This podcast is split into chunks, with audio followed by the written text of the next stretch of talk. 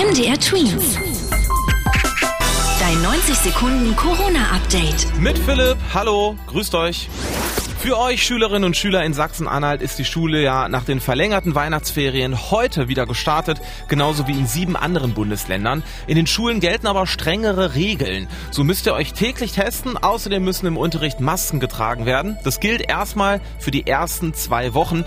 In der Schule gibt's ab heute wieder eine Präsenzpflicht, das heißt, ihr müsst auch hingehen. Schule von zu Hause ist nicht möglich. Die Politik will Schulschließungen unbedingt vermeiden. Die Corona-Schnelltests, die man bei uns in Deutschland im Laden kaufen kann, die sind alle nicht unzuverlässig. Ja, also ganz zuverlässig. Das sagen die Forscher des Paul-Ehrlich-Instituts.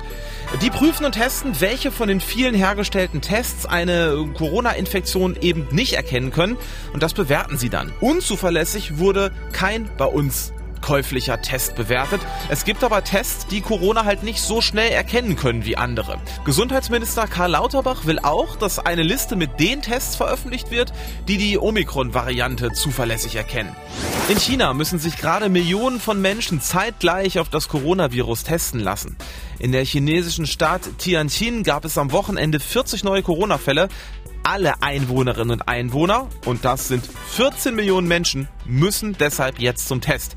Gestern ging's los, bis übermorgen sollen dann alle Leute getestet sein. MDR Twins. Dein 90 Sekunden Corona-Update.